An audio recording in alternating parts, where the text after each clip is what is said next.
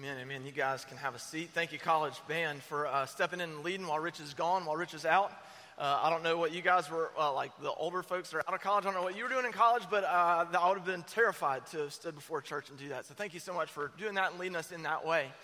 Hey, the, the longer I get into the, the journey of my Christian faith, the more I realize the significance of the compound effect of spiritual disciplines, habits, and practices.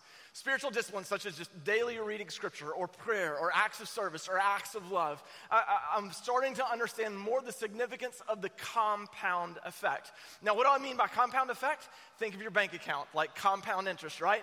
Small routine deposits yield significant results. Small routine deposits yield significant results. And the older I get, the, the more I realize how often we overlook that truth when it comes to spiritual disciplines, spiritual practices, spiritual habits. We overlook it and then we get frustrated when we hit a crisis of faith. We get frustrated sometimes where, where, where we, faith stalls, faith lags, or, and it might even feel like faith is non existent. Or, or, or, yeah, we have the crisis of, of faith in life. Maybe the relationship is, ends, or the job is lost, or the sickness happens. And in those moments, the faith that we thought would carry us through that starts to prove shaky and, and uneasy. And when that happens, that's when the perception of your faith is meeting the reality of your faith.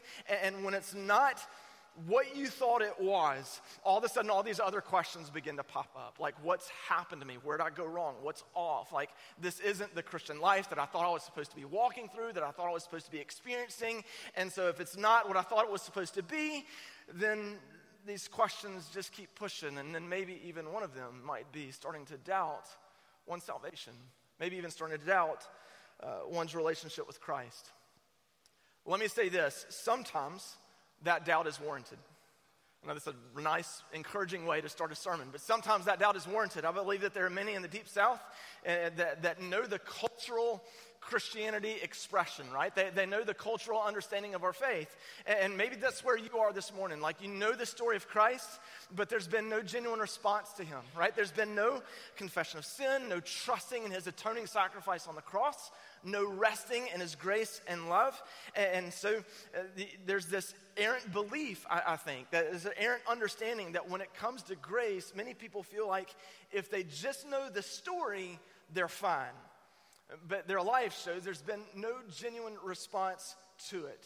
And I would say they're right to doubt their salvation. And maybe that's where you are this morning and, and, seeing maybe this isn't something that I've genuinely responded to. Now, I don't say that to shame or to guilt. That's spoken out of love. That's a question that we need to ask ourselves because we want all to discover life in Christ. We want you to know and be assured of your place in God's family and, and your place uh, in the kingdom of God. And so we don't say that uh, to guilt or shame. We say that to lovingly, to try to help one another. Know that we have connected to Christ and know the hope of his gospel. And so let me say this if there's doubt about assurance of salvation, there's some times where that is warranted. Other times, I, I, don't think it is. There are other times where I, I think people, uh, maybe they, they can point to a season of their life where they know they've trusted in the gospel. They responded to who Christ is. There was confession of sin. There was trusting in Him for, for the sacrifice. But somewhere along the way, I, I think if I was able to kind of continue to have a conversation with you, or maybe you talk to me a little bit more uh, about your, your journey with Christ, I, I, think somewhere along the way you might begin to hear or speak to or, or admit to there was either a, a failure to develop or stopping altogether cultivating different spiritual practices, disciplines, and habits. Because what these habits and disciplines do is it helps us to deepen our trust in Christ and it strengthens the practice of our faith. So when the doubts come, and they will, you know, when, when the crisis of faith happens, and it happens in, in those moments, there, there can be, an, uh, there can, we don't have to be questioning the, the assurance of, uh, uh, of, our faith, right? Because we, we've developed those practices, we've developed those habits. On the flip side, when uh, there is that lack of assurance, right? When the crisis happens, oftentimes that is there because it just feels like our faith is ineffective, or it feels like our faith is unproductive. Or, or, maybe it's not making the difference in our life that we thought it would, or it's not making a difference in the lives of those around us the, the way that we imagined or hoped that it would. Over the past month, we've been studying the highs and lows of the Apostle Peter. And, and we've seen where along the way, where the gospel is not only something that, that we need for our salvation, but the gospel of Christ also continues to help us be refined into the image of Christ, to grow in, in his Christ likeness. And today we're going to do that same thing, but we're going to do it all in one sermon, right? We're going to look at a failure of Peter, um, where, where uh, there's a failure in his life that damages his faith, even damages the faith of those around him. And then we're going to look at what I would say is a success, because later on in his life, Peter is going to have to defend the church against a heresy that started to work its way in. And when he defends against this heresy, we're going to see uh, Peter give instruction and, and, and principle and guidance to the church that can help those believers in that church and still help you and me to this day have assurance of our salvation. And it's in these verses where I do believe you can hear this command to make every effort to add to your faith spiritual disciplines, practices, and habits. Because again, these disciplines, they deepen our trust in Christ and they strengthen the practice of our faith. So go to Galatians chapter 2. Galatians chapter 2, verses 10 through 21 is going to tell the whole story. We're just going to focus in on, on 20 and 21 at the very, very end of it. As you make your way there, uh, let me say this. If I hadn't had a chance to meet you yet, my name's David. I'm a teacher and pastor. Thank you so much for being here, being a part of our community this Labor Day weekend. Hopefully, all your teams won yesterday. If they didn't, there's next weekend. So that's spoken like every state and Ole Miss fan, right? And I got, I'll always leave the Southern guys out. I'm sorry if you were like gung ho Southern. So, uh, but anyway, so that's stalling just so you can get time to get to the text. Uh, last week, and this is really where I should have gone. Last week we looked at Acts chapter 11. Acts chapter 11, uh, the Apostle Paul shares uh, the gospel with the Gentiles. The Gentiles are a people that were uh, not born Jewish, not raised Jewish, and yet Peter is sharing the hope of the gospel with them. And in Acts 11, we see they respond to it. The door of faith is open to the Gentiles. The Holy Spirit comes and dwells on their hearts and lives. And it's a dramatic chapter because it shows truly the gospel is for any and for all, regardless of background, regardless of culture, regardless of where you come from. There is hope in Jesus. And it's a strong story in Acts 10 and 11, but we have it because there were some in the early church that took issue with what Peter was doing. There were some Jewish Christians that thought, no, this gospel is crossing a cultural divide that doesn't need to be crossed. And they, they, thought that, that they, all the, the Gentiles needed to first convert to Judaism before they could trust in Christ. And so they took issue with what Peter's done. And so Peter, in Acts chapter 11, he's giving a defense. He, he's, he's telling them why he did it, how he saw God work, how he saw God move. And, uh, and it ends well because at the end of Acts 11, these Jewish Christians, they see what God has done and, and how God has worked in the hearts and lives of these Gentiles, and they rejoice as well because they see God um, leading men and women to repentance, to find life and hope and join Him. So Acts 11 ends on a really positive note definitively showing the gospel is for any and for all. And Peter was defending that, arguing for that, preaching for that. And so you would think that having that experience, watching that happen among the Gentiles, having to defend his position in front of you know, these Jewish Christians, you would think that, that, that Peter would never be one that would fall in, in traps of, of racism or cultural issues that would threaten to divide the church. Unfortunately, that is not the case. Because in Galatians chapter 2, we see that Peter has started to revert, revert to some old habits, started to revert to some, some, some old customs. And, and we see that when he's among the Gentiles, uh, he, still, he would live like the Gentiles would live, and, and just in that way kind of show that the gospel was for them. But whenever certain people with, with a Jewish background would, would, get around him, then Peter would suddenly start to distance himself from the Gentiles and, and start adhering to this errant theology of a group of people called the Judaizers. Uh, the Judaizers were similar to those Jewish Christians in that they believed that one had to first convert to Judaism, but they, they went to like a whole nother level with it because they believed that one had to keep all of the Old Testament law, follow all the old rituals, all the old customs. You had to do all of that plus follow Jesus, and that's what got you saved. And so the, these Gentiles, they didn't have a place in it unless they first converted to Judaism and followed all the ritual. And so they were the ones that, that were really pushing that, pushing that heresy into the church. And, and so whenever they came around, we see Peter starts to, I don't know if he gets scared or what the deal is, but he begins to distance himself from the Gentiles. He doesn't fellowship with them, he doesn't hang out with them, doesn't eat with them. And that act began to show that Peter was, was siding with the side of the Judaizers, saying no, that their faith was not enough, that there was something else the Gentiles needed to do to be welcomed into the family of God, to have fellowship within the family of God. And, and so this was sending a message to the rest of the church to the rest of the early church that, that no, no, this errant gospel of the Judaizers is the right and true gospel. The Apostle Paul hears about this. And he knows that this is happening. And so Galatians 2 tells the story of how the Apostle Paul goes and, goes and actually opposes Peter to his face, um, not out of being mean, not being out of antagonistic, but out of love for a brother, out of love for the church, to tell him, hey, this is the wrong message that you're sending. You're sending a, a really a gospel plus message that's off, that's wrong. And in Galatians 2 10 through 19, you can kind of really get all, all the backstory, how, how, how Paul kind of defends his case. But then in 2, verse 20 and 21, Paul has a brilliant articulation of the gospel. And this is where we come in the text I've been crucified with Christ, and I no longer live, but Christ lives in me. The life I now live in the body, I live by faith in the Son of God who loves me and gave himself for me. I do not set aside the grace of God, for if righteousness could be gained through the law, Christ died for nothing. So Paul's like, look, we've been crucified with Christ. We have to remember this. When we, when we place our faith in Christ, our, the, the death that was due us over our sin, the wages of our sin is death, the death that was due us over our sin, Christ experiences it on our behalf. So when we place our faith in Him, our death is joined to Christ in His death.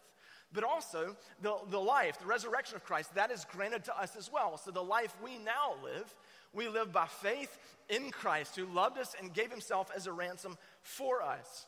So, what we should be taking away from this text is that our faith, our salvation, right, solely dependent on the work Christ has done. Because if we could earn it for ourselves in any way, shape, form, or fashion, then Christ's sacrifice was for naught. It was, it was meaningless. It didn't have to happen. And, so, even if it was an additional thing, like these Judaizers were saying, that, that, okay, it's there, that's part of it, it's part of the recipe, but you still got to do all this other stuff. That action, that thought, that mindset is saying, God's sacrifice of his one and only perfect eternal Son on our behalf is somehow lacking, and us and our flawed, finite, sinful self can somehow manage to fill in the gaps. God, you didn't quite get it done, we can fill in the rest. I, that, that, that's essentially what that position is, is, saying whenever you believe there's a gospel plus type of, of, of mentality. And that's what these Judaizers were believing. And so Paul is, is helping Peter see that error, helping him see that the, the, the, the gospel that, or the false gospel that, that Peter was starting to adhere to and lead people astray. And we see it, that, that Peter's faith in this moment, it's shaky, it's unclear, and, and it's not grounded in the work that Christ had done on his behalf. You even see traces of, of um, the approval of man in his, in his faith because he lives among the Gentiles, but then whenever this group shows up, he begins to play to their perception. And so Peter is just, it's a failure here. It's something that's, that's off in his life. And so Paul is helping to show Peter his mistake. And the error that he's making, the mistake at the core of this, is treating the beginning of faith as something that you do rather than simply trusting in what Christ has done. The error here was the, treating the beginning of faith as something that you do rather than simply trusting in what Christ has done. Because when, when that, when we fall into that trap, we're setting aside the grace of God for one's own work. And so that's the error that Paul, that Peter is making in Galatians chapter 2. Later on in Peter's life, Peter's going to be correcting a heresy that is, is threatening the church. But this time, the error and I, I, still think it's, it's both sides of the same coin, and, and, stick with me to be able to see it. But this time, the error uh, focused on treating uh, the beginning and, and, really the end of faith, uh, as ironic as that is, the, the, beginning and the end of faith more on what you know rather than what you do. And so it was, it was all in on, on the knowledge that you had. And I will say this it's a cheap view of the grace that Christ has given, and not understanding how the grace of Christ always leads to transformation.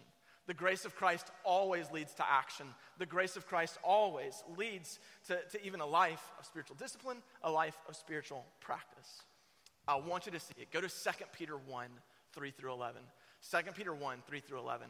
I can see some folks are starting to be like, uh, you've got questions about where this is, and you're leaning into this. That's good. That's right. So let's, let's get in the text, and we'll see uh, Peter kind of lead us on, on, on this journey of, of what, we're, what I'm trying to articulate this morning.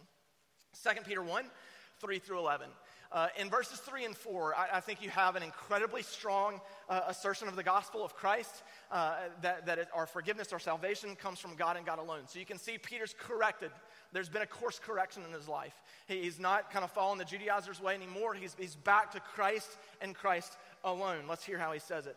Uh, 2 Peter 1 3 through 11. His divine power has given us everything we need for a godly life through our knowledge of Him who called us by His own glory and goodness. Through these, okay, through His glory, through His goodness, He has given us very great and precious promises so that through them you may participate in the divine nature, having escaped the corruption in the world caused by evil desires. So, Peter, in these two verses, Peter's letting us know look, you, you, you, have everything you need for life and godliness in Christ. And you have everything that you need in there in, in, for life and godliness through Christ because it's all an expression of his glory and of his goodness. And, and so, we just have two attributes of, of, God that Peter's given to us here, but there's so much packed in those two. Because in his glory and in his goodness, we should also think that his goodness, that's his, his innate goodness expressed in action. So that's love, that's mercy, that's kindness, that's grace that He has given in this, right? And so all these attributes that are part of God's character and nature lead Him to make these promises to His people. And again, we don't have all the promises listed out in Peter's epistle here, but God's word gives us these promises, these great and precious promises. Promises like there's forgiveness of sin when we confess and trust in Christ. We're adopted into the family of God when we place our, fa- our, our, faith in Him. That we are given the Holy Spirit who comes and indwells in the lives of the people to then lead and train and correct and rebuke and guide our steps to help us grow in the righteousness of Christ. Those are all the great and precious promises that we have been given. And again, not because we merit them, not because we earn them, uh, but they are all expressions of God's glory and expressions of His goodness. They are prom- these promises are expressions of His grace that then, as the verse says, lead us to turn and participate in the divine nature. Now, uh, before this goes off the rails, uh, he's not saying we're little gods, okay? We're, it's not saying little deities or anything like that. That's just Peter's way of saying that, that because of these promises, it, the, the Holy Spirit joining the life of, of the believer, helping us, guiding us to live our lives in such a way to where we are fueling into the work of the kingdom of God rather than pursuing the sinful, selfish desires of the kingdoms of man, escaping the corruption caused in the world by evil desires. Look, there's a ton of theology in those two verses that I just blitzed through. In fact, I like saw your faces like start to disconnect a little bit. So come back in uh, uh, uh, on this because in these two verses that there, there's so much there's so much that's given because these two verses again have the basis for our faith in them because our faith starts with the divine work of God in and on our lives the grace and the mercy that has been given, the kindness that He gives to us that leads us to trust and repentance, uh, that leads us to repentance and trust and belief and confession of our sin in Him. But hear me when I say this it doesn't end there. It doesn't end there. That's the catalyst. That's the catalyst. That's the beginning. And here's my here was my errant belief of grace, and stick with me, hang with me through all this, okay? My, my errant belief of grace was I basically thought, okay, I, I know the gospel, I know that my righteousness or my right standing before God is dependent on Christ and Christ alone. I know that my best works are, are nothing but filthy rags in, in front of God. All of that is true. All of that is right. All of that is orthodox. All of that is, is, is standard Christian doctrine. But here's where it went off for me. I know all of that. I know Christ, what Christ has done on my behalf. I know that you know, my best acts are like filthy rags in front of him. So I thought, okay, well, there's nothing left for me to do. That he's, he's done all this, and so this, this grace means that I'm, I'm basically done. I can just sit back, claim that I have the right doctrine, and ignore if I have the right practice. What I fail to realize is that when, when we have the right doctrine, it's autumn, it's going to be expressed in, in, in practice, in, in, in living out one's faith. Now, now, hear me on this. Hear me on this. This is not um, step two of salvation, okay? This isn't um, uh, th- this isn't saying that, that Christ is somehow lacking. Again, Christ has accomplished his work. This is not the same mistake of the Judaizers that, that said something's lacking and we have to fill in the gaps. We believe Christ has given us everything for life and for godliness. But now, in response to that, this is what we do. In response to that, this is what we do. And yes, there's something to be done. It's something that we're commanded to do. At Grace City, we've used this phrase to help us express this tension. It's a participatory grace. It's a participatory grace. Peter says it like this in verse 5 and 6. For this very reason, make every effort to add to your faith goodness, and to goodness knowledge, and to knowledge self control, and to self control, perseverance, and to perseverance, godliness, and to godliness, mutual affection, and to mutual affection, love. For this very reason, make every effort. There's a striving here. Right? There's action. It is a call for ownership of one's faith. You can't outsource this. Okay, this isn't something you can give to your parents. This isn't something that you can ask of your roommate, of your brothers or sisters to develop this in your life. I would even say this this isn't something that you can ask your church to do for you on your behalf. This is you making every effort in your own heart, in your own soul, in your own life, making every effort to add these to one's life. And, and we see what he lists out to add to one's faith goodness, knowledge, and self control, and perseverance, and godliness, mutual affection. Some of your translations might say brotherly kindness and love. What, what, what I love in this list is there's a mixture of both internal and external. There, there's a mixture of internal positions or mindsets or heart sets towards God, like there's, there's growing in knowledge, right? There may, maybe perseverance would be listed in this as well. But then there's, there's also the, the externals about our, our, our goodness towards others or our brotherly kindness towards others or love expressed towards others. And so all of these uh, are, are um, I would say all these are practices that, that Peter is telling us to cultivate in our life. These are attributes that we're to develop in our faith and in our heart and in our soul. We're to make every effort to add these to our faith, and it takes time, it takes attention, it takes focus to develop these in one's life. But when they do, when they do, they anchor us, they ground us. It's like it's like the baseball player that has swung the bat thousands and thousands of times before he steps in the batter's box. It's the golfer that's out on the driving range before he steps into the tee. It is the weightlifter throwing the bar up a thousand times before he steps up to lift the bar. It is the kid on the soccer practice kicking the ball over and over and over again. What do those things do? They develop muscle memory, so in the moment, they can call on it. It is a natural reaction. These spiritual disciplines, habits, practices, they develop spiritual muscle memory for us, if you will, that when the crisis comes, that, that, that when the challenge happens, or maybe the all out spiritual attacks comes in full force, you are better prepared to weather the storm. Now, no false promises this morning. No false promises.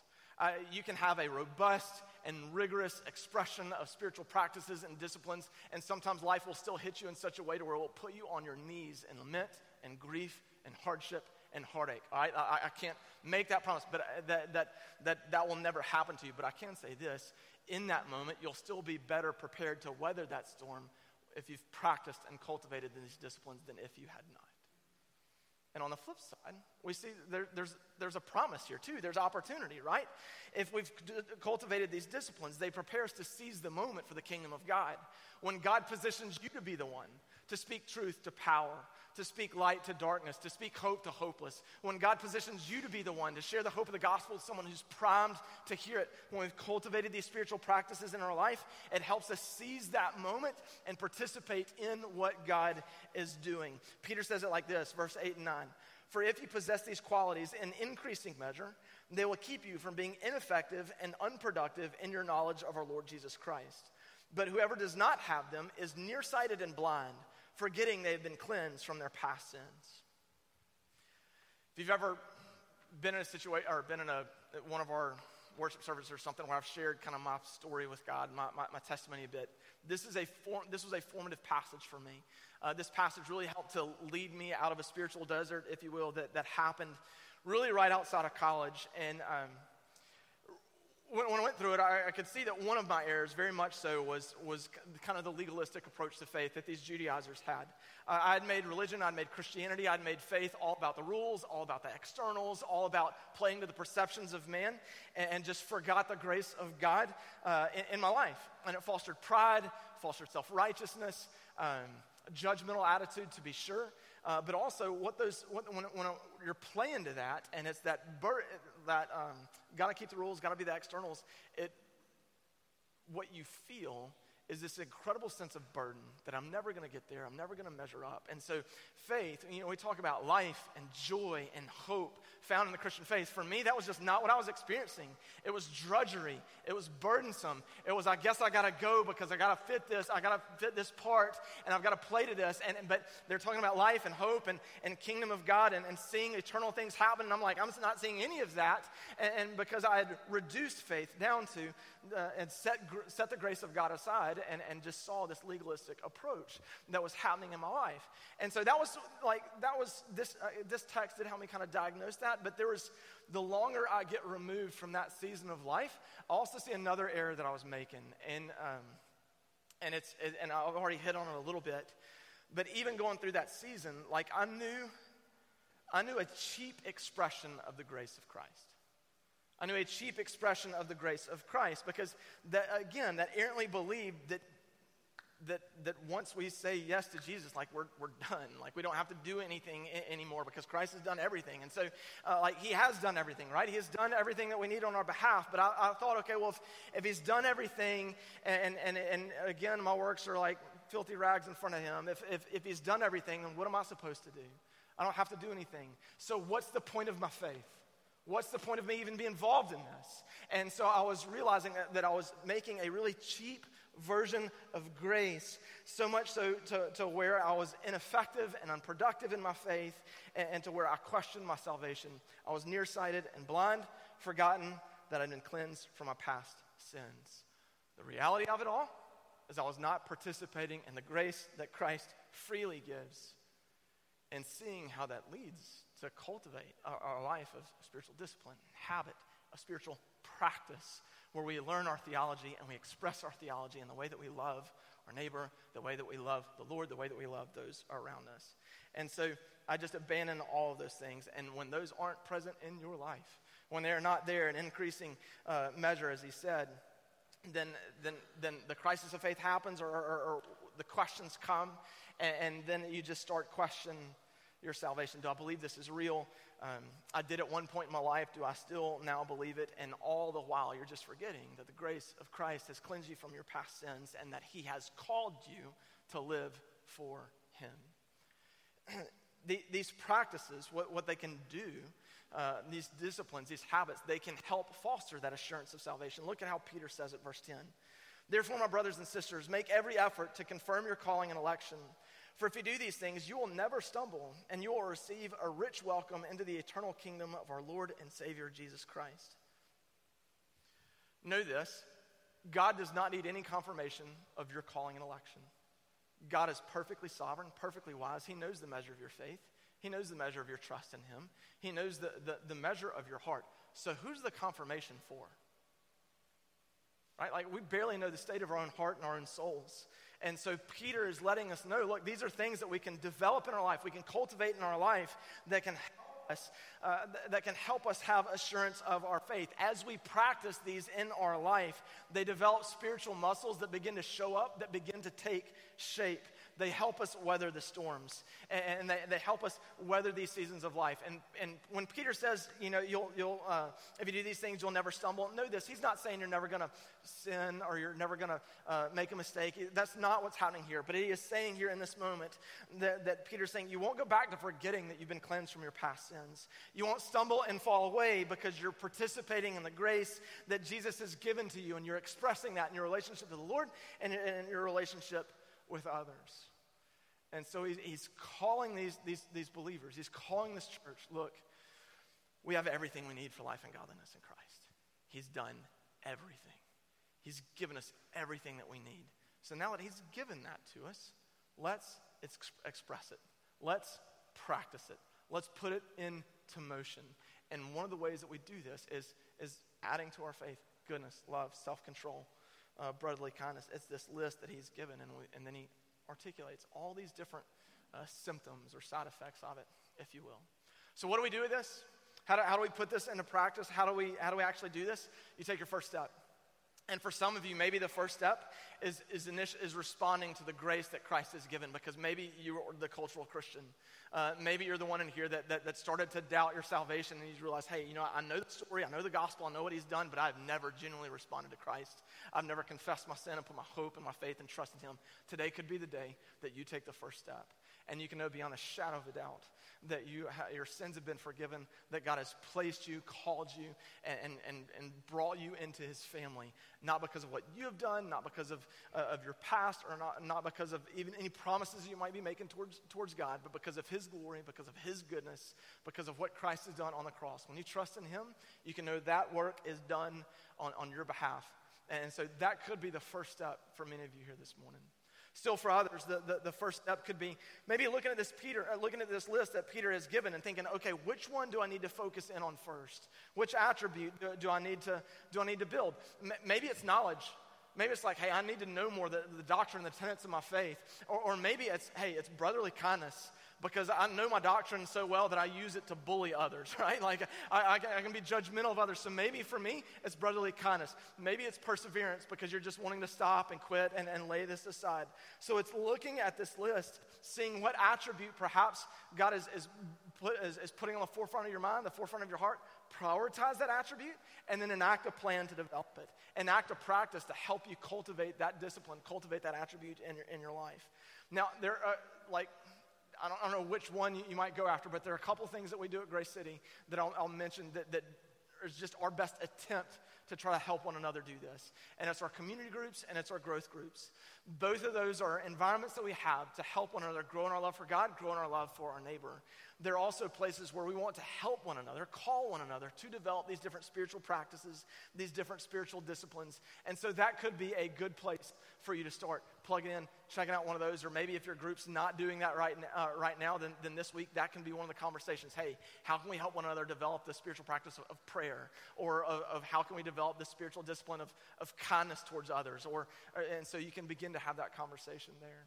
Still, another step could be finding a place of, of service um, that requires brotherly kindness, that requires goodness, that requires love to be expressed to someone who's different from you. And I'm not talking about finding a place of service in the church, although that could be one of them. Maybe you need to serve at your kid's school. Maybe you need to serve out on the ball field. Maybe you need to serve in the community. But when you put yourself in positions to, to give out, when you put yourself in positions to where you're going to have to re- require sacrificial deference and love and humility towards another, it's just it's, it's small routine deposits that are going to yield significant results later in your life. It could be finding a place uh, to serve that, that can help you begin to develop some of these disciplines, some of these habits. There are times in our Christian life where we feel ineffective, where we feel unproductive. Um, there are times in our life when perhaps we second guess our calling and our place in the family of God. And, and so I just imagine the change that might come to your life. Imagine the change that might come to your faith.